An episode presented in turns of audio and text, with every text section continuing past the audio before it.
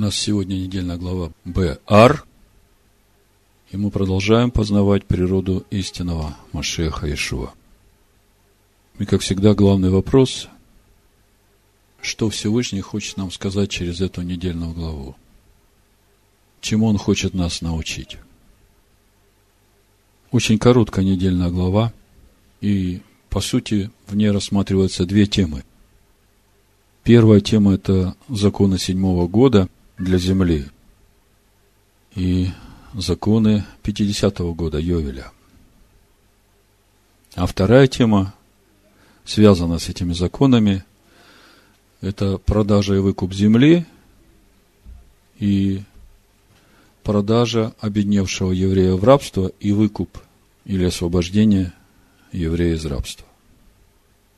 И обращает на себя внимание сходство и единство этих духовных процессов, связанных с законами Шмиты седьмого года и Йовеля 50 года, для земли и для человека. Сразу скажу название проповеди. Вы, наверное, встречали в Писаниях такие слова «путь земли». Проповедь я так и назвал «Путь всей земли». Два места Писания. Это Иисус Навин, 24 глава, и 3 Царств, 2 глава. Ну, начну с 3 Царств, 2 главы. Тут более коротко, но мысль очень ясная. Приблизилось время умереть Давиду. С первого стиха читаю, 3 Царств, 2 глава. И завещал он сыну своему Соломону, говоря, «Вот я отхожу в путь всей земли. Я отхожу в путь всей земли. Придет время, каждый из нас отойдет в этот путь. Что это за путь и как он связан, этот путь всей земли с нами, человеками. Вот об этом все мы сегодня будем говорить, и об этом наша недельная глава. Ты же будь тверд и будь мужественен, и храни завет Адоная Всесильного твоего – ходя путями его и соблюдая уставу его и заповеди его, и определение его, и постановление его, как написано в Торе Маше. Чтобы быть тебе благоразумным во всем, что не будешь делать, и везде, куда не обратишься. Чтобы Адонай исполнил слово свое, которое он сказал обо мне, говоря, если сыны твои будут наблюдать за путями своими, чтобы ходить предо мною в истине – от всего сердца своего и от всей души своей, то не прекратится муж от тебя на престоле Израилева. Смотрите, царь Давид связывает путь всей земли с путем, которым должен ходить его сын. Это очень важная мысль, которую мы будем встречать сегодня в нашей недельной главе. То же самое э, Егоша бен Нун, 24 глава, с 4 стиха. Вот я разделил вам по жребию оставшиеся народы сии удел коленом вашим. Все народы, которые я истребил, от Иордана до Великого моря на запад солнца. Адонай всесильный ваш сам прогонит их от вас и истребит их перед вами, дабы вы получили в наследие землю их. Как говорил вам Адонай всесильный ваш, Посему во всей точности старайтесь хранить и исполнять все написанное в книге Торы Маше, не уклоняясь от него ни направо, ни налево. Не сообщайтесь с теми народами, которые остались между вами, не вспоминайте имени боговых, не клянитесь ими, не служите им и не поклоняйтесь им, но прилепитесь к Адонаю Всесильному вашему, как вы делали это до сегодня – Адонай прогнал от вас народы великие сильные, перед вами никто не устоял до сего дня. Один из вас прогоняет тысячу, ибо Адонай всесильный ваш сам сражается за вас, как говорил.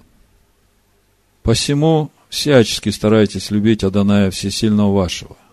Если же вы отвратитесь и пристанете к оставшимся из народов сих, которые остались между вами, и вступите в родство с ними, и будете ходить к ним, и они к вам – то знайте, что Адонай Всесильный ваш не будет уже прогонять от вас народы сии, но они будут для вас петлею и сетью, бичом для ребер ваших и терном для глаз ваших. Доколе не будете истреблены с сей доброй земли, которую дал вам Адонай Всесильный ваш. Вот я ныне отхожу в путь всей земли. А вы знаете всем сердцем вашим, всей душою вашей, что не осталось тщетным ни одно слово из всех добрых слов, которое говорил о вас Адонай Всесильный ваш. Все сбылось для вас, ни одно слово не осталось неисполнившимся. Эти местописания говорят нам о том, что путь всей земли напрямую связан с жизненным путем человека. Какой он путь этой всей земли? Вы помните, как все начиналось? Книга Барышит, первая глава. Вначале сотворил Всесильный это небо и эту землю. Это перевод э, Гилеля. И читается э, этот стих по Гилелю. Барышит бара Пелагим, Эдгашамаем, Эдгаэрец. Но этот же стих можно прочитать по Шамаю, и Шамай читает этот стих по-другому, он говорит Бара шеит бара, Элагим Эдгашамаем Эдгаэрец. Сотворил, чтобы перетворить всесильный это небо и эту землю. И мы читаем дальше, что земля была безвидна и пуста. И Дух Всевышнего носился над водой. И мы видим все шесть дней творения, как э, земля преображается до того уровня, когда уже творится человек по образу, по образу Всевышнего.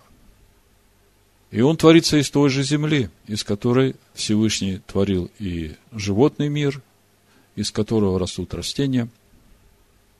И здесь мы уже видим, что земля – это такое же живое существо, из которого сделан человек, и которое тоже реагирует на святость и беззаконие. Но прежде чем мы углубимся в нашу главу, два местописания из э, Писания Нового Завета – которые также напрямую связаны с путем всей земли. И первое место – это послание римлянам, 11 глава. Буду читать с первого стиха. Итак, спрашиваю, неужели всесильный отверг народ свой? Вопрос. Никак. То есть, первая сразу прямая мысль – Всевышний не отверг свой народ. О каком народе речь идет? О Якове – Израиля. Не о новом Израиле, который по теологии замещения, а об Израиле, о двенадцати коленах сыновей Якова. Ибо я израильтянин от семени Авраамова из колена Вениаминова. Не отверг Всевышний народа своего, который он наперед знал который он наперед знал. Это еще одна тема очень интересная, мы уже несколько раз касались ее, когда говорили о премудрости, которая радовалась с сынами человеческими на кругу жизни, пока еще вот это все, что начало твориться, оно еще не, не было сотворено. И вот совсем недавно мы Иова читали, книгу Иова. Всевышний там говорит Иову, ты уже тогда был – когда тогда? Когда еще не были даже начальные пылинки Вселенной. Наперед знал. Или не знаете, что говорит Писание, повествование были, как он жалуется Всевышнему на Израиля, говоря, «Адонай, пророков твоих убили, жертвенники твои разрушили, остался я один, и моей души ищут». Что же говорит ему ответ Всевышнего? я соблюл себе семь тысяч человек, которые не преклонили колени перед Ваалом. Так и в нынешнее время. По избранию благодати сохранился остаток. Но если по благодати, то не по делам. Иначе благодать не было бы уже благодатью. А если по делам, то уже не благодать, иначе дело не есть уже дело. Сложное место. Но что мы видим? Апостол Павел говорит, что вот как во времена Илии были семь тысяч, которые не преклонили свои колени перед Ваалом. И это верное. И Всевышний их избрал и хранил. Павел говорит, так и в нынешнее время по благодати Всевышний сохранил этот остаток. И он говорит, не по делам, а по благодати.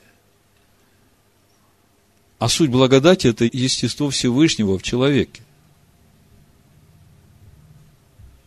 Чувствуете разницу между делами, которые человек может делать по плоти, приходя с жертвами козлов и тельцов в храм, и с благодатью, которая есть внутри человека, который живет в истине, в страхе Божьем и в любви. То есть, есть остаток по благодати. Кто же есть этот остаток? Читаем дальше. Что же Израиль чего искал, того не получил, избранные же получили, а прочие ожесточились. Избранные получили. И это вот тот остаток по благодати. А что они получили? Они получили откровение о том, что Иешуа есть Машех Израиля. И через это откровение получили прощение своих грехов, возрождение новой божественной природы и устроение храма внутри себя.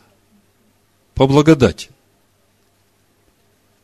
А остальные ожесточились.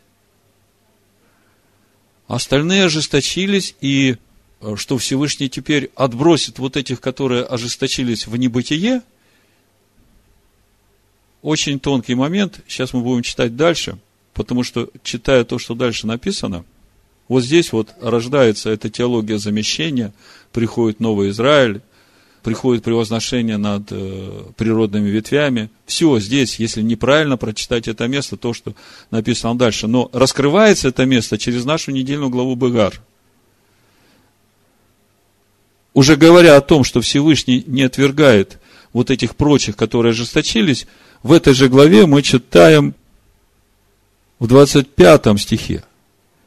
«Ибо не хочу оставить вас, братья, в неведении о тайне сей, чтобы вы не мечтали о себе, что ожесточение произошло в Израиле отчасти и до времени, пока войдет полное число язычников. И так весь Израиль спасется, как написано, придет от Сиона Избавитель и отвратит нечестие от Иакова. Здесь пока остановлюсь. Вернемся к седьмому стиху. То есть мы видим, что те, которые по благодати уверовали в Машеха Иешуа, они стали на путь устроения из себя храма. Остальные ожесточились, и мы видим, что Всевышний их не отвергает, а он как бы держит их на входе в Царство Всевышнего, пропуская вперед язычников – и в этом суть тайны ожесточения. То есть мы же понимаем, что в этом мире ничего же не происходит случайно.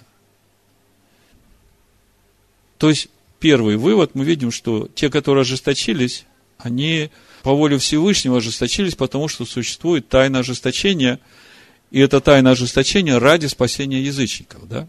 И вот теперь самое сложное место мы читаем.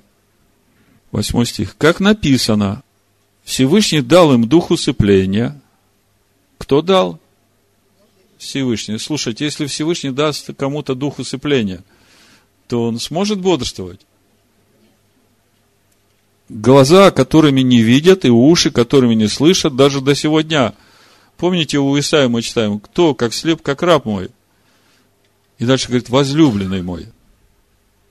Слепой, глухой, но мой возлюбленный. И вот девятый стих, кульминация – и Давид говорит, да будет трапеза их сетью, тенетами и петлею возмездие им, да помрачатся глаза их, чтобы не видеть, и хребет их, да будет согбен навсегда. Когда читаешь этот стих, такое впечатление, что вот с этой э, второй группой, которые ожесточились, как бы тема закрыта, уже все, кончено. Навсегда. Да будут они глухими, слепыми, помрачатся глаза их, э, хребет их, да будет согбен навсегда. И вот, если не понимать, о чем здесь написано, и что значит навсегда, то можно прийти к вот этим выводам, к которым пришла римская церковь. То есть тот Израиль, который был всегда Израилем от Иакова, он уже навсегда закрыт, тема эта закрыта. И теперь вот мы новый Израиль, мы остаток по благодати, рожденные свыше, и у нас спасение. Но уже в этой же главе, в 11 главе, если так читать, то противоречие, потому что то, что мы читали с 25 стиха, мы видим, что именно вот этот ожесточенный остаток будет спасен – Давайте прочитаем. Итак, весь Израиль спасется, 26 стих, как написано. Придет от Сиона Избавитель и отвратит нечестие от Иакова. И сей завет им от меня, когда сниму с них грехи их. В отношении к благовестию они враги ради вас. То есть, вот это тайна ожесточения, враги в отношении к благовестию. То есть, не принимают Машеха Ишуа, его искупительную жертву – это все ради уверовавших из язычников. А в отношении к избранию возлюбленные Всевышнего ради отцов. Слушайте, ожесточившиеся, оказывается, возлюбленные Всевышнего ради отцов, а тут мы читаем, да будет э, хребет их согбен навсегда. Так как же тогда на самом деле? Полное противоречие этих двух мест Писания получается уже в одной главе. Так возлюбленные или согбен навсегда?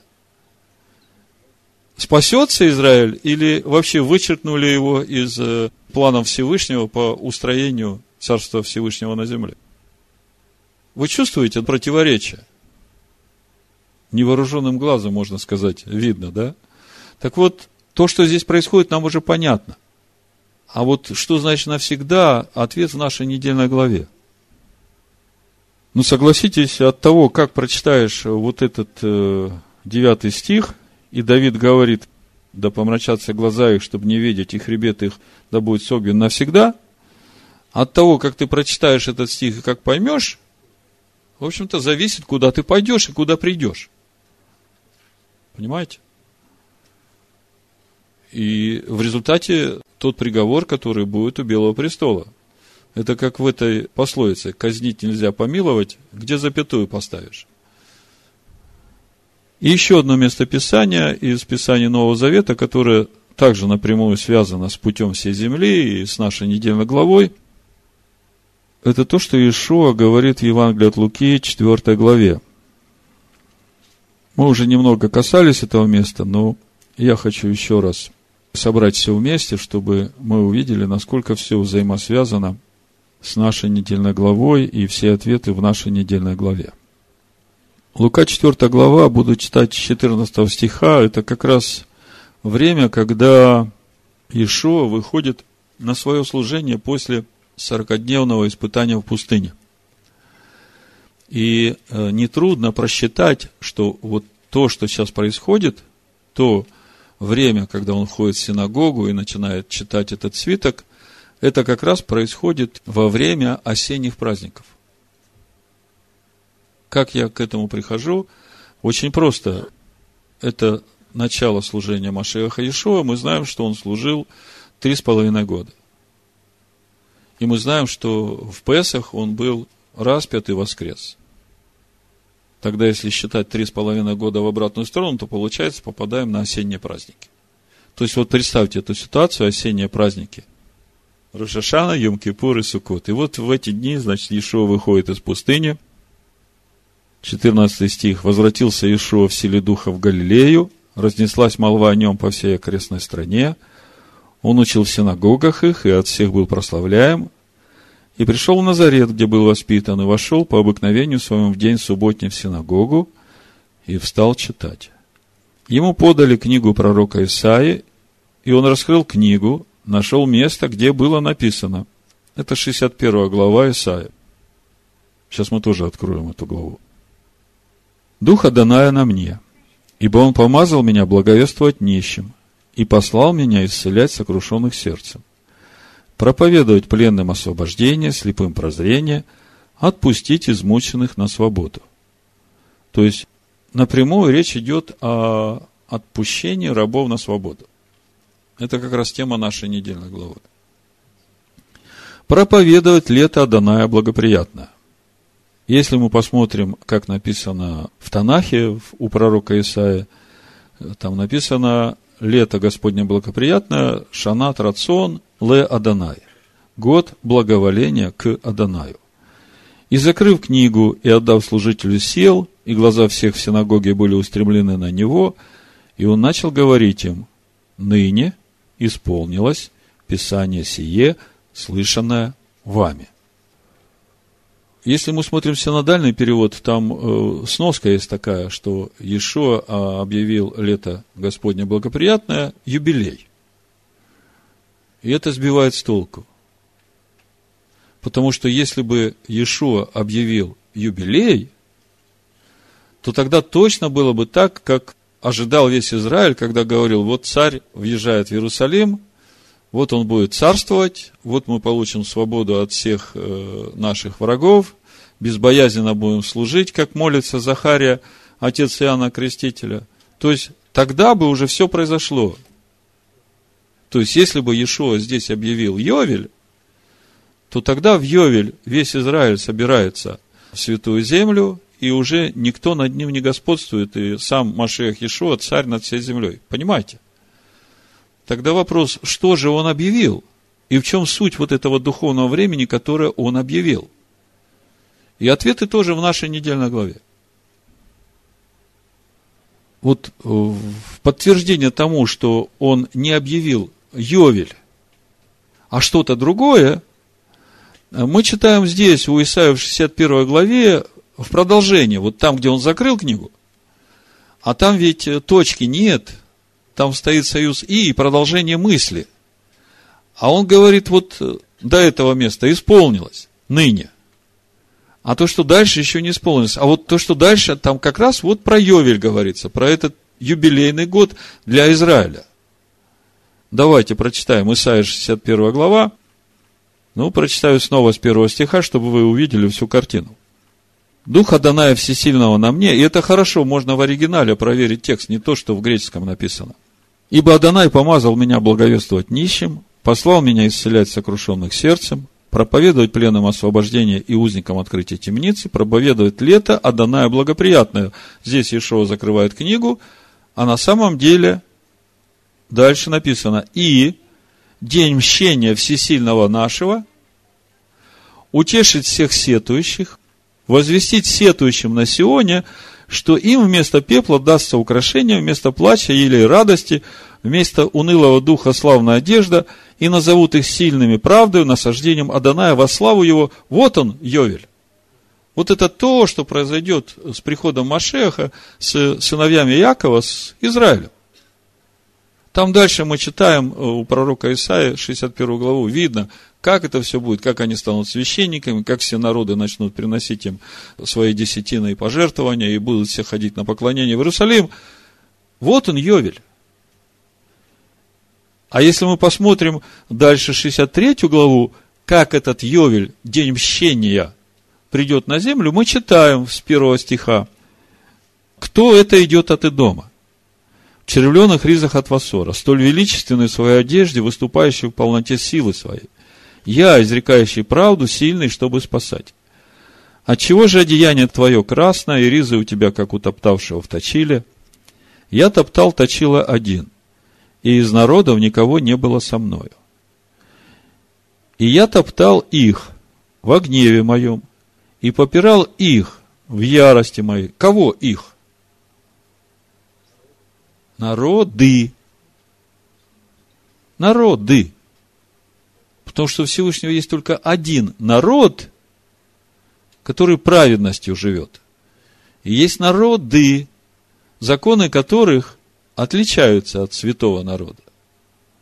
Кровь их брызгала на ризы мои, и я, я запятнал все одеяние свое. А кто это говорит? Я запятнал все одеяние свое. Машех Иешуа. Да, это вот э, в четвертом стихе мы читаем, «Ибо день мщения в сердце моем». Мы в 61 Исаии читали, что он как раз перед этим, когда в синагоге читал, в Капернауме, он закрыл здесь. А вот здесь вот то, что будет дальше. И это тот же самый Ишуа Машех. И день мщения в сердце моем, и год искупленных моих настал. Вот он, Йовель. Йовель, в смысле царства Всевышнего на земле, который начнется с приходом Машеха Ишуа, и суть, это будет э, седьмое тысячелетие для земли. То есть, э, по сути, для этого мира это будет первая шмита, седьмой год. Я смотрел, и не было помощника, дивился, что не было поддерживающего. Но помогла мне мышца моя, и ярость моя, она поддержала меня. И поправил я народы во гневе моем. Вот видите, их, тут уже не ошибешься. И поправил я народы во гневе моем. И сокрушил их в ярости моей, и вылил на землю кровь их. Это все будет со вторым приходом Машеха Ишуа. Так начнется год искупленных, так придет свобода к сынам Иакова. И вот об этом мы сейчас более подробно будем говорить, разбирая нашу недельную главу. Значит, у нас теперь несколько вопросов, которые мы сейчас соберем вместе, чтобы увидеть ответы в нашей недельной главе на эти вопросы. Первое из Римлянам 11 главы вопрос о тайне ожесточения, о рабстве навсегда и об остатке, избранном по благодати Всевышнего. То есть, вот надо нам в нашей недельной главе увидеть, где это все, чтобы понять, что имеет в виду апостол Павел в Римлянах 11 главе. И еще о лете Аданая благоприятном, Шанат Рацион Адонай, какие процессы стоят в духовной сути вот этого времени, Шанат Рацион. Что должно происходить в это время? И чтобы подготовиться к этому Йовелю и войти в него, ну, надо что-то предпринять. И вот Иешуа объявляет вот этот шанат рацион Леоданай именно для того, чтобы отпустить всех измученных на свободу, чтобы они действительно обрели эту свободу. Так вот, для того, чтобы нам ответить на эти вопросы, а по сути мы и говорим о пути всей земли – Первое, что нам надо увидеть, это вот эту прямую связь между законами Шмиты и Йовеля для земли и для человека. Название проповеди «Путь всей земли». И мы увидели, что земля с человеком очень тесно связаны. Так вот, давайте начнем смотреть на эти взаимосвязи между землей и человеком. Левит 25 глава, с первого стиха буду читать. «И сказал Адонай Маше на горе Синая, говоря, «Объяви сынам Израилю, и скажи им, когда придете в землю, которую я даю вам, тогда земля должна покоиться в субботу Аданая». Слушайте, земля должна покоиться в субботу Аданая.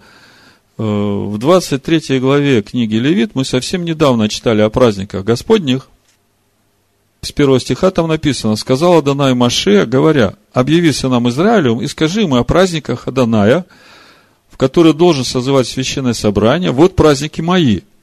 Шесть дней должен делать дела, в седьмой день шаббат, шаббатон, священное собрание, никакого дела не делайте. Это суббота Адоная во всех жилищах ваших. И то же самое мы читаем в нашей недельной главе, второй стих – когда придете в землю, которую я даю вам, то земля должна покоиться в субботу Аданая. И там суббота Аданая, и здесь суббота Аданая. Там суббота Аданая для человека, а здесь суббота Аданая для земли. Но мы же понимаем, что духовная суть субботы, она одна и та же. Читаем, как выглядит суббота Аданая для земли. Шесть лет засевай поле твое, и шесть лет обрезывай виноградник твой. Для человека мы читаем 6 дней, делай свои дела, да? А в седьмой год да будет суббота покоя земли, опять, суббота Аданая. Поле твое не засевай, виноградника твоего не обрезывай, что само вырастет на жатве, не сжинай, и гроздов с необрезанных лоз твоих не снимай, да будет это год покоя земли. То есть, у земли суббота Аданая – это год Шаббата. Разница в том, что для человека это один день, у земли это целый год. И первое, что мы видим, что суббота Аданая, она объединяет в своей духовной сути и человека, и землю. Но вот что важно, обратите внимание. От кого зависит, будет ли земля исполнять субботу Аданая? Вот. Именно человек может или освещать землю, или осквернить ее, не дай Бог. То есть именно от человека зависит, будет ли суббота Аданая для земли. Вот это очень важный момент, потому что в этом все. И весь путь земли тоже. Вот вспомните, за что был разрушен первый мир. Книга Барышит. Потоп пришел. Если мы откроем Бытие шестую главу, мы увидим за то, что земля была наполнена злодеяниями людей. Берешит 6 глава, с 12 стиха. «И воззрел всесильный на землю, и вот она растлена, ибо всякая плоть извратила путь свой на земле, и сказал всесильный Ноху, конец всякой плоти пришел пред лицо мое, ибо земля наполнилась от них злодеяниями, и вот я истреблю их с земли. То есть, видите, земля наполняется злодеяниями от человека. И земля может осветиться человеком. И от того, как ведет себя человек, будет зависеть то, что будет происходить с землей, а в конечном итоге с человеком. Ту же самую мысль, в общем-то, мы встречаем и в то время, когда Всевышний вводит свой народ в обетованную землю. Но собирается вводить. Вот совсем недавно э, Левит 18 глава, Ваикра 18 глава, с 24 стиха мы читали. Слушайте внимательно. Та же самая мысль. Не оскверняйте, 24 стих, себя ничем этим. Ибо всем этим осквернили себя народы, которых я прогоняю от вас. И осквернилась земля. Видите? Народы себя осквернили, а осквернилась земля. И я возрел на беззаконие ее, и свергнула с себя земля живущих на ней. Видите, как это работает? Человек оскверняется, а через это осквернение оскверняется земля, а земля не терпит осквернения. А я думал, что она просто прах, оказывается, она живая – а вы соблюдайте постановления мои, законы мои, и не делайте всех этих мерзостей, ни туземец, ни пришелец, живущий между вами. Ибо все эти мерзости делали люди сей земли, что перед вами, и осквернилась земля, чтобы и вас не свергнула с себя земля, когда вы станете осквернять ее, как она свергнула народы, бывшие прежде вас. То есть, мысль очень понятна и легко доходит. От поведения человека может земля осветиться, а может оскверниться. А конечный результат – земля свергнет себя с человека или благословит человека. Всевышний через землю благословит. Также, когда мы читаем предсказание Иешуа о конце дней, в Евангелии от Матфея, 24 главе.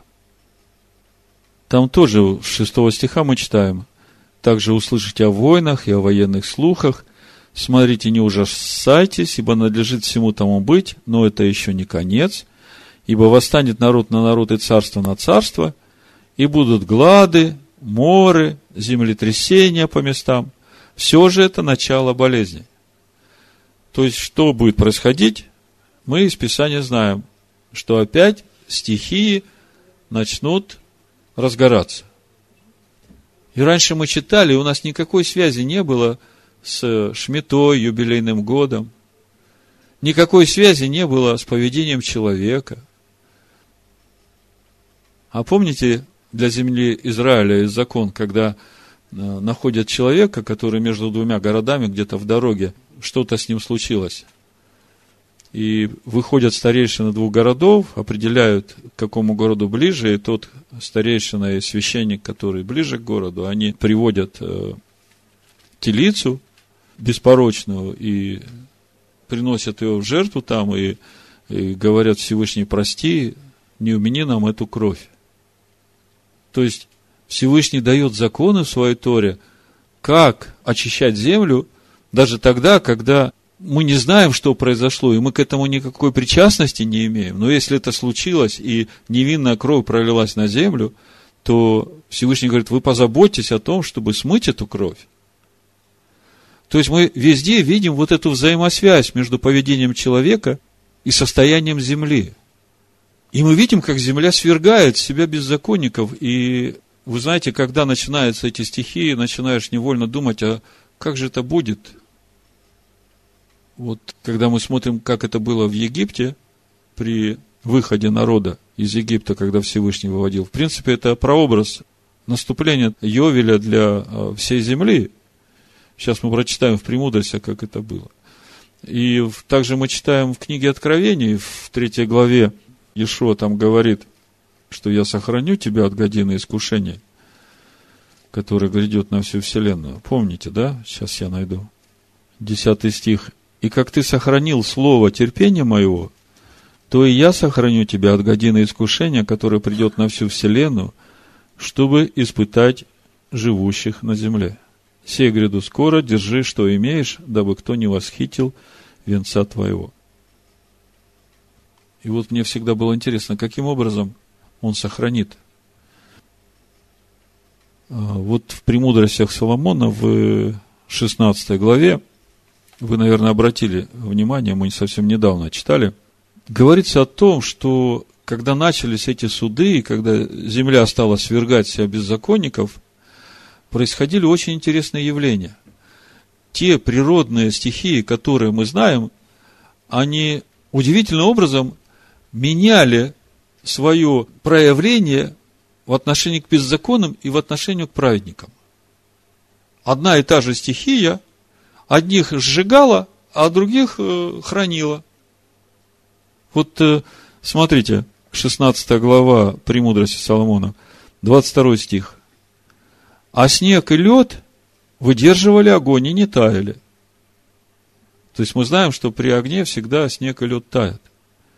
Дабы они знали, что огонь, горящий в граде и блистающий в дождях, истреблял плоды врагов – но тот же огонь, дабы напитались праведные, терял свою силу.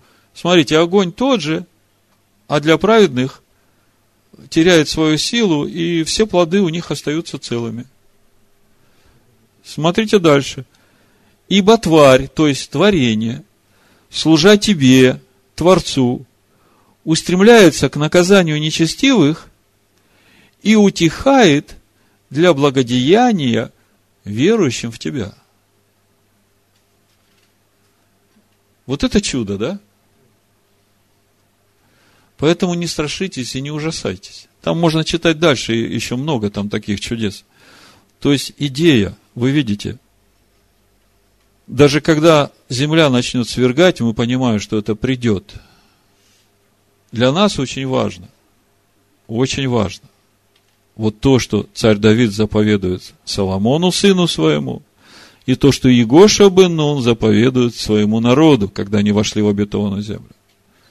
Прилепляйтесь ко Всевышнему, храните Его Слово, поступайте по всем заповедям, повелениям, уставам, сердцем прилепляйтесь. И тогда Всевышний, живущий в вас, Он будет менять вот это проявление стихий в отношении к нам. Но нам нужно быть твердыми и мужественными. Ничего не бояться, доверяя этому слову то, что изрек Всевышний. Читаем дальше нашу недельную главу. Первое, что мы увидели, мы увидели, что суббота для человека, суббота Аданая и суббота земли, по сути своей – это одно и то же духовное понятие, и будет ли земля хранить субботу земли, зависит от человека. Мы сейчас разбираем вот эти духовные связи между землей и человеком в их отношении к законам Всевышнего. Потому что мы увидели, что и земля, и человек, сотворенный из этой земли, они связаны между собой. Смотрите. Дальше мы читаем о том, как э, Йовель, 50-й год, связывает землю и человека в их свободе. Удивительно. Казалось, мы читаем о Йовеле для земли о 50-м годе, и мы читаем о 50-м годе, когда еврей выходит из рабства. Казалось бы, какая связь? И мы видим, что все связывается опять. Вышедший из рабства входит во владение своей землей. То есть они соединяются. Смотрим, что говорит э, э, Тора о Йовеле для человека. 6 стих, 25 глава Вайкра. «И будет это в продолжение субботы земли всем вам в пищу. Тебе и рабу твоему, и рабе твоей, и наемнику твоему, и поселенцу твоему, поселившемуся у тебя. И скоту твоему, и зверям, которые на земле твоей, да будет все произведение в пищу. Насчитай себе семь субботних лет, семь раз по семи лет, чтобы было у тебя в семи субботних годах сорок девять лет. И воструби трубою в седьмой месяц, в десятый день месяца, в день очищения, воструби трубою по всей земле вашей, и осветите пятидесятый год, и объявите свободу на земле всем жителям ее. Да будет у вас юбилей, и возвратитесь каждый во владение свое, каждый возвратитесь в свое племя. Пятидесятый год, да будет у вас юбилей, не сейте и не жните, что само вырастет на земле, и не снимайте ягод с необрезанных лос ее, ибо это юбилей, священным да будет он для вас, с поля ешьте произведение ее, в юбилейный год возвратитесь каждый во владение свое. Что мы видим? Семь субботних лет отсчитали. Семь у семь – это сорок девять. То есть, сорок девятый год – это год шмиты. И как в каждый год шмиты, земля не обрабатывается. И еще, сейчас мы дальше будем говорить, в год шмиты э, всякого еврея нужно отпустить на свободу. Но проблема с евреем, который попал в рабство, в том, что он попал в рабство уже после того, как он уже продал свою землю. Потому что он сначала продал землю, потом продал дом свой, а потом уже сам попал в рабство, продал себя, да? И вот когда в седьмой год его отпускает его господин, то он не хочет идти, потому что ему некуда идти. Он говорит, я побуду у тебя до того времени, когда наступит Йовель, и тогда я возвращусь э, во свое владение.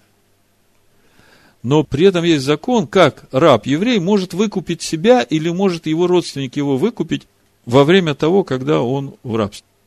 Сейчас мы об этом подробнее поговорим. Первая мысль, которую я хотел, чтобы вы как бы у себя отметили, что, говоря о 50-м годе, мы видим, что уже седьмая шмета 49 год, это уже время, когда объявляется свобода. Но на свободу никто не идет, 49 год, а заканчивается 49 год и начинается 50 год, как раз Рошашана, 10 дней трепета, Йом-Кипур и Сукот.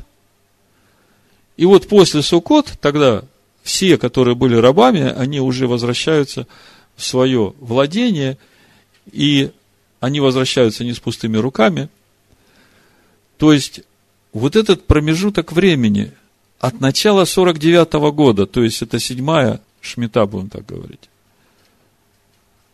никто не работает, как всякий седьмой год, все изучают Тору. И вот эти рабы, которые должны были пойти на свободу, они все еще остаются у своих э, хозяев, живут, изучают вместе Тору, потому что все, что вырастет, могут кушать все вместе, все общее, да? И потом, в 50-й год, в Йом-Кипур, вот мы каждый Йом-Кипур э, трубим шафар, и суть этого трубления, как бы напоминание о том, что вот когда это будет 50-й год, а никто же не знает, когда он будет, вот тогда и произойдет вот это полное освобождение, и апостол Павел вообще говорит, что мы в это мгновение изменимся, мы получим эти прославленные тела, и это суть вот этой окончательной свободы. Значит, э, первый момент, который я просил вас отметить, что вот этот 49-й год весь, как бы уже свобода объявлена, да, ну, седьмой год, все рабы выходят на свободу, а никто не выходит, все занимаются изучением Торы. А в 50-й год все выходят. И мы задались вопросом, а почему Ешо Шанат Рацион объявил, но мы увидели, что это не юбилейный год, и мы поставили вопрос, а в чем суть этого Шанат Рацион, духовная суть? Что же нужно делать в это время, когда все должны освобождаться, слепые прозревать, э, хромые ходить, немые говорить? Что должно происходить? Седьмой год э, все должны погружаться в Тору. Это время обновления. Давайте читаем дальше. Сейчас нам надо увидеть вот эту аналогию в законах выкупа земли и выкупа раба. То есть мы сейчас продолжаем видеть вот эту взаимосвязь земли и человека, сходство вот этих законов, каким образом производится выкуп так же, как и земля продается по количеству урожаев, которые будут сняты до Йовеля. Также и человека, раба еврея, которого нужно выкупить, его будут выкупать по цене, рассчитанной до Йовеля вот той оставшейся суммы. Значит, э, читаем про землю. Это с 23 стиха, 25 глава Левит. Землю не должно продавать навсегда, ибо моя земля – вы, пришельцы, поселенцы у меня. По всей земле владения вашего дозволяйте выкуп земли. Если брат твой обеднеет и продаст от владения своего, то придет близкий его родственник и выкупит проданное братом его. Если же некому за него выкупить, то сам он будет иметь достаток и найдет, сколько нужно за выкуп. Но пусть он расчислит годы продажи своей и возвратит остальное тому, кому он продал, и вступит опять во владение свое. Если же не найдет рука его сколько нужно возвратить ему, то проданное им останется в руках покупщика до юбилейного года, а в юбилейный год оно отойдет, и он опять вступит во владение свое. Вот мы видим закон выкупа земли. А теперь смотрим, как этот закон работает в жизни э, еврея, который продал себя в рабство. 39 стих, 25 глава.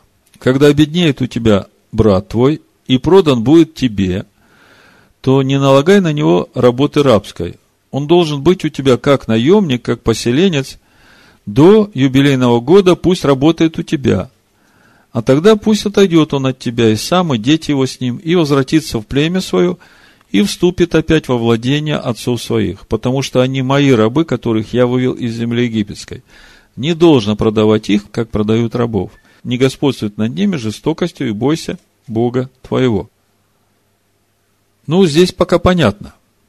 Если продался в рабство, то в Йовель возвратится во владение свое. Дальше 47 стих читаем. «Если пришелец или поселенец твой будет иметь достаток, а брат твой перед ним обеднеет и продастся пришельцу, поселившемуся у тебя, или кому-нибудь из племени пришельца, то после продажи можно выкупить его.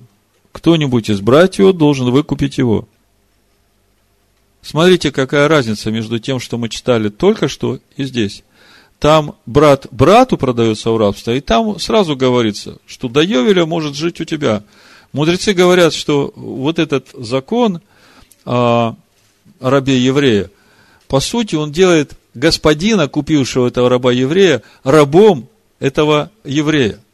Потому что на него возлагается обязанность всем его обеспечить, условия создать, э, Торе учить, хозяйство не учить. И более того, когда он будет уходить, снабдить всем необходимым, чтобы он уже начал самостоятельно вести хозяйство. То есть, э, это такая социальная программа благодарение Всевышнему, правда?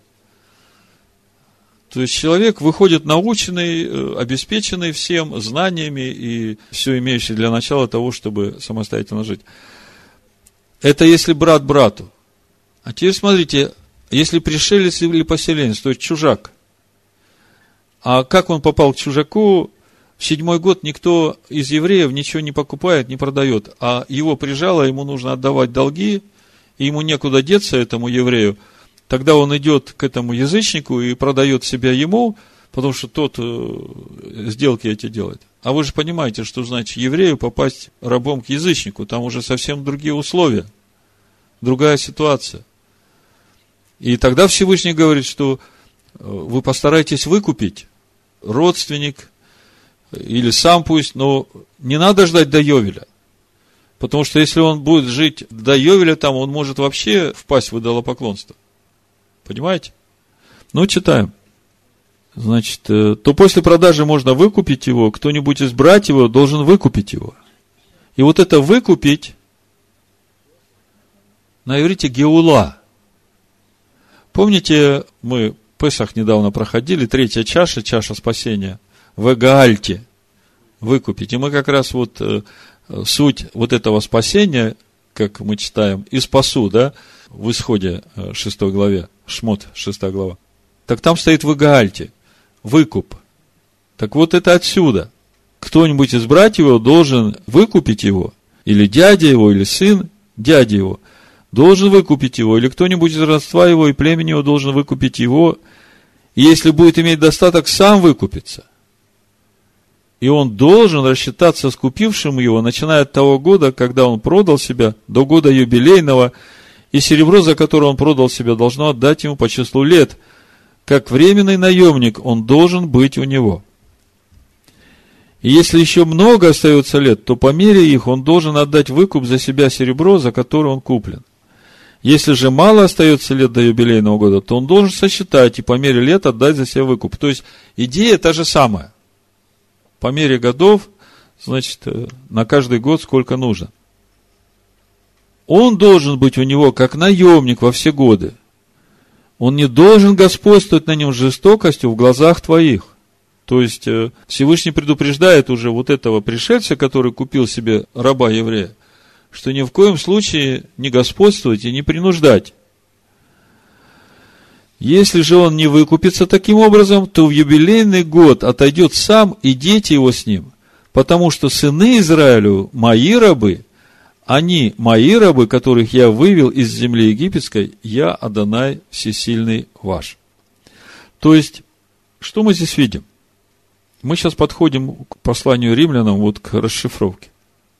Смотрите, когда мы читали послание римлянам, 11 главу, мы видели там две группы евреев, одни по благодати, по благодати, избраны, а другие ожесточились. Так вот, те, которые по благодати выкуплены в Игаальте, да, вот она суть. То есть те, которым открыто, что Машех Иешуа – это их искупитель. Это те евреи, которые стали свободными, стали сынами. Но там было тайное ожесточение, а остальные не были выкуплены. И хорошо, когда раб еврей живет у, у еврея.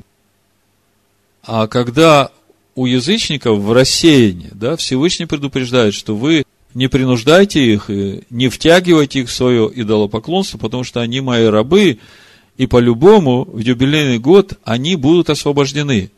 И вот здесь мы видим ответ на то противоречие, которое мы видели – Согбин навсегда или же все-таки до какого-то времени?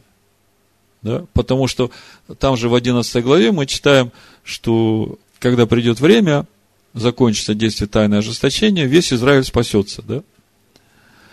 Так вот, э, вот это навсегда, чтобы его понять, как в римлянах там мы читаем, да помрачатся глаза их, чтобы не видеть их хребет их, да будет согбен навсегда, в общем-то, взято это из 68-го э, псалма. Если посмотреть на псалом, вот это слово «навсегда», там стоит слово «тамид». По стронгу «тамид» – это постоянство, непрерывность, и это синоним слова «алам». «Алам». Слышали такое слово? Его иногда переводят «вечно». Так вот, э, что же значит навсегда? Это Книга Дворим, 15 глава, там разъяснение о том, как должна приходить свобода к рабам. И мы сейчас увидим, о чем же говорил апостол Павел, говоря, что они будут согбенными навсегда. Навсегда это до когда? Значит, Дворим, 15 глава, буду читать с 12 стиха. Смотрите. Если продастся тебе брат твой еврей или евреянка, то шесть лет должен он быть рабом тебе, а в седьмой год отпусти его от себя на свободу. Когда же будешь отпускать его от себя на свободу, не отпусти его с пустыми руками, но снабди его от стад твоих, от гумна твоего, от точила твоего. Дай ему, чем благословил тебя Адонай Всесильный твой. Помни, что и ты был рабом в земле египетской, и избавил тебя Адонай Всесильный твой, потому я сегодня заповедую тебе сие. И вот 16 стих, смотрите. Если же он скажет тебе, не пойду я от тебя, потому что я люблю тебя и дом твой, потому что хорошо ему у тебя. 17 стих. То возьми шило и приколи ухо его к двери, и будет он рабом твоим. И в Торе стоит то же самое слово «олам», в синодальном навек, вечно. Так поступай с рабою твоею. То есть, Оказывается, навечно, навсегда, это до юбилейного года. То есть, раб-еврей, даже проданный пришельцу, он освобожден будет в юбилейный год. Он станет свободным, он снова вернется в свое владение. И никакая теология замещения не сможет отнять у него наследие его отцов – Ну, еще немножечко я хотел вам э, показать в местах Писаниях, каким образом происходит вот это отпущение раба, еврея на свободу. Это очень важный момент. Я вам на словах рассказал, я теперь в Писаниях вам покажу. Вот э, в 12 стихе мы только что читали, смотрите. 15 глава Дворим. Если продастся тебе брат еврей или евреянка, то шесть лет должен он быть рабом тебе, а в седьмой год его отпусти от себя на свободу. То есть, шесть лет раб, в седьмой год отпусти. Вопрос. Вот когда я раньше читал, не вникая, мне казалось, что все, шесть лет отработал, все, до свидания, давай мне все, что мне надо, я пошел. Седьмой год я свободен. Оказывается, если мы смотрим сейчас другие места Писания, то на свободу еврея выпустят в конце седьмого года. То есть, шесть лет он отработал, наступает Роша Шана седьмого года, он свободен. Но он никуда не уходит весь седьмой год, а уйдет после Рошашана, Йом-Кипур и Сукот уже восьмого года. Давайте мы посмотрим об этом в Торе. Это 31 глава Дворим. Смотрите, 9 стих. «И написал Маше закон сей, и отдал его священникам, сынам Левиным, носящим ковчег завета Господня и всем старейшинам сынов Израилевых. И завещал им Маше и сказал, по прошествии семи лет, в год отпущения, в праздник кущей, по прошествии семи лет, в год отпущения, то есть восьмой год, Восьмой год называется годом отпущения. В праздник Кущей, когда весь Израиль придет, явиться пред лицо Адоная Всесильного твоего на место, которое изберет Адонай, читай сей закон перед всем Израилем вслух его. Собери народ, мужей, жен, детей, пришельцев твоих, которые будут в жилищах твоих, чтобы они слушали и учились, и чтобы боялись Адоная Всесильного вашего, и старались исполнять все слова закона сего и сыны их, которые не знают всего, услышат и научатся бояться Адоная Всесильного вашего во все дни, доколе вы будете жить на земле, в которую вы переходите за Иордан, чтобы овладеть ею. То есть, перед тем, как отпустить раба еврея, который уже весь седьмой год был свободен, весь Израиль собирается на праздник в Иерусалиме, и они читают еще раз все Тору, чтобы все научились бояться. То есть, можно сказать, что этого раба настолько наполнили словом, чтобы он это все держал в себе, чтобы ему снова не стать рабом. То же самое пророк Иеремия, 34 глава, 14 стих, э, мы читаем. В конце седьмого года отпускайте каждый брата своего еврея, который продал себя тебе, пусть он работает тебе шесть лет, а потом отпусти его от себя на волю. Смотрите, в конце седьмого года отпускай, в конце седьмого. А пусть он работает тебе шесть лет. Вопрос, а чем же он занимался весь седьмой год? Он продолжал жить у своего господина, учил Тору. А кто наш господин? Вы Гальте, который выкупил нас, который открыл Исаию 61 главу и сказал, ныне исполнилось это слово, Шанат Рацион наступил. То есть у нас был вопрос, какая же духовная суть вот этого Шанат Рацион? Чтобы все стали свободными. То есть, если все вместе собрать, мы видим все ответы в нашей недельной главе на э, Римлянам 11 главу, и уже никак не ошибешься, видя, что Всевышний все усмотрел для человека, и даже если человек попал в рабство, то есть возможность быть выкупленным или самому выкупиться. Но если человек все еще остается рабом, то у него есть твердое обетование. Рабом в смысле раб, который исполняет заповеди, он как бы, может быть, чего-то хочет и другого, но он старается жить по заповедям, заставляет себя. А свободный, он уже не заставляет себя, эти заповеди у него внутри. Так вот, даже если раб-еврей остался невыкупленным, то в юбилейный год он все равно станет свободным и войдет в наследие отцов своих. Это как раз то, что мы видим о сынах Израиля и о сынах Иуды, которые будут э, спасены последними, о чем мы читаем у пророка Захари. Каков он путь этой всей земли? Царь Давид говорит, вот я отхожу в путь всей земли. Храни, сын мой, заповеди Всевышнего. Егоша Бенун тоже говорит, обращаясь к народу, вот я отхожу в путь всей земли, а вы храните заповеди, повеления устава Всевышнего, и не свергнет вас земля, как свергла народы, бывшие прежде вас.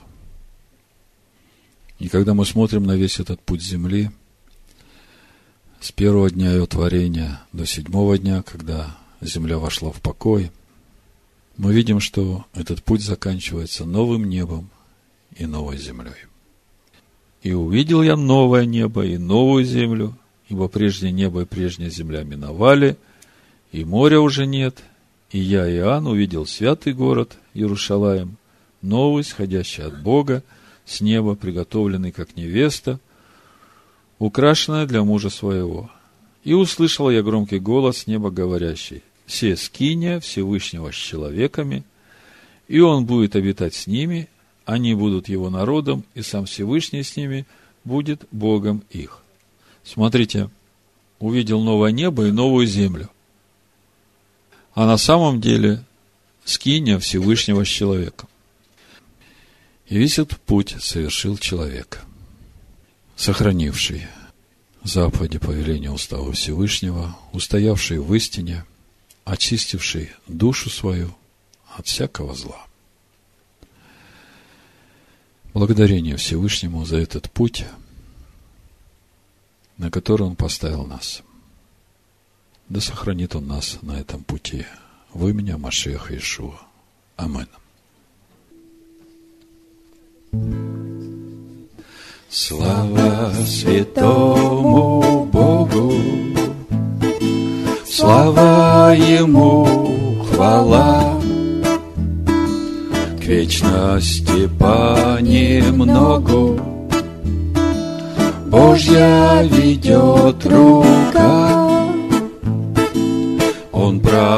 Проложил дорогу, город, где с ним живет. Вечно красив и молод, Божий живет народ, Вечно красив и молод, Божий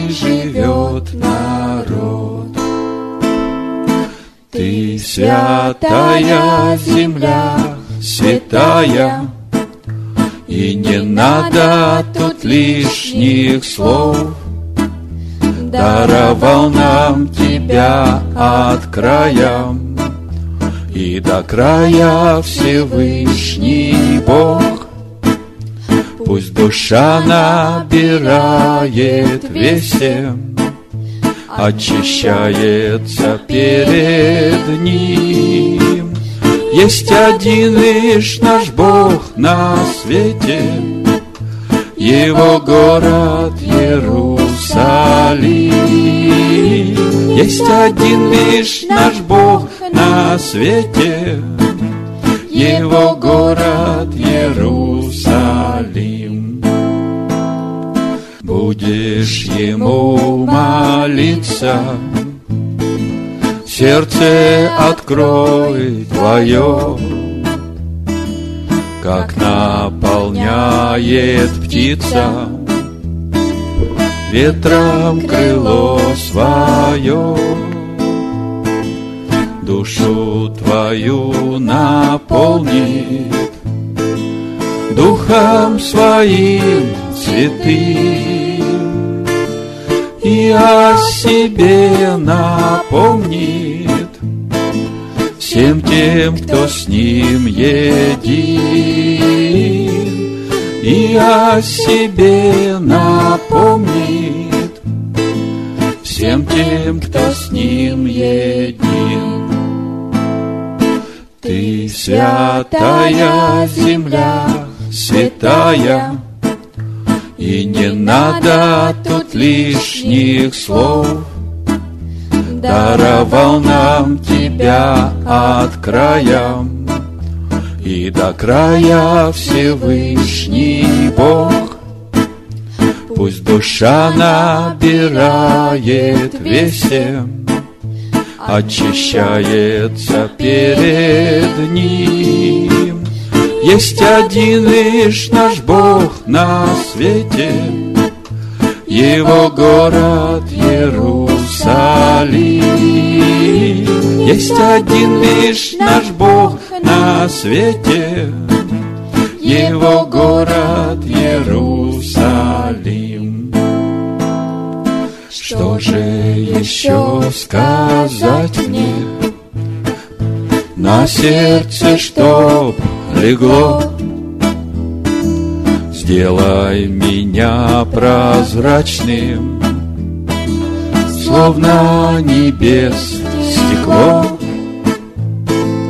Духом очисти душу Силой своей святой Слушай, Израиль, слушай Что говорит Бог твой Слушай, Израиль, слушай Что говорит Бог твой ты святая земля, святая, И не надо тут лишних слов. Даровал нам тебя от края, И до края Всевышний Бог. Пусть душа набирает весем, очищается перед Ним. Есть один лишь наш Бог на свете, Его город Иерусалим. Есть один лишь наш Бог на свете, Его город Иерусалим.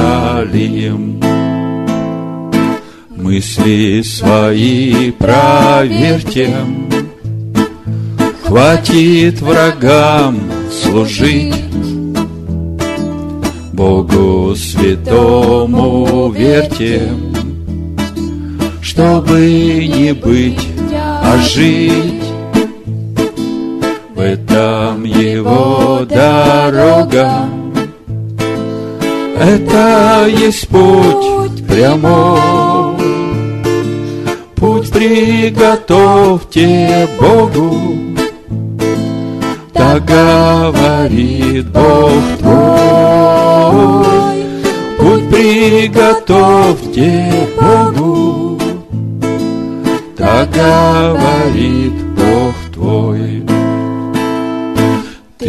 Святая земля, святая, И не надо тут лишних слов.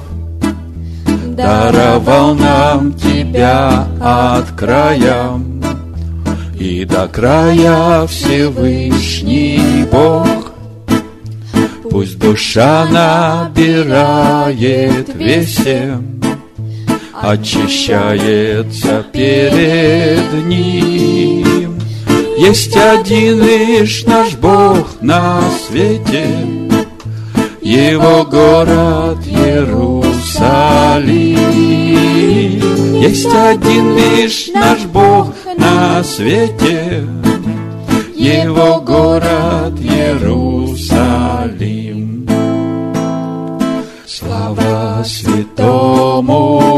Богу, слава Ему, хвала, к вечности понемногу Божья ведет рука. Он проложил дорогу, город, где с ним живет. Вечно красив и молод, Божий живет народ. Вечно красив и молод, Божий живет народ. Ты святая земля, святая, И не надо тут лишних слов. Даровал нам тебя от края, И до края Всевышний Бог. Пусть душа набирает весем, очищается перед Ним. Есть один лишь наш Бог на свете, Его город Иерусалим. Есть один лишь наш Бог на свете, Его город Иерусалим.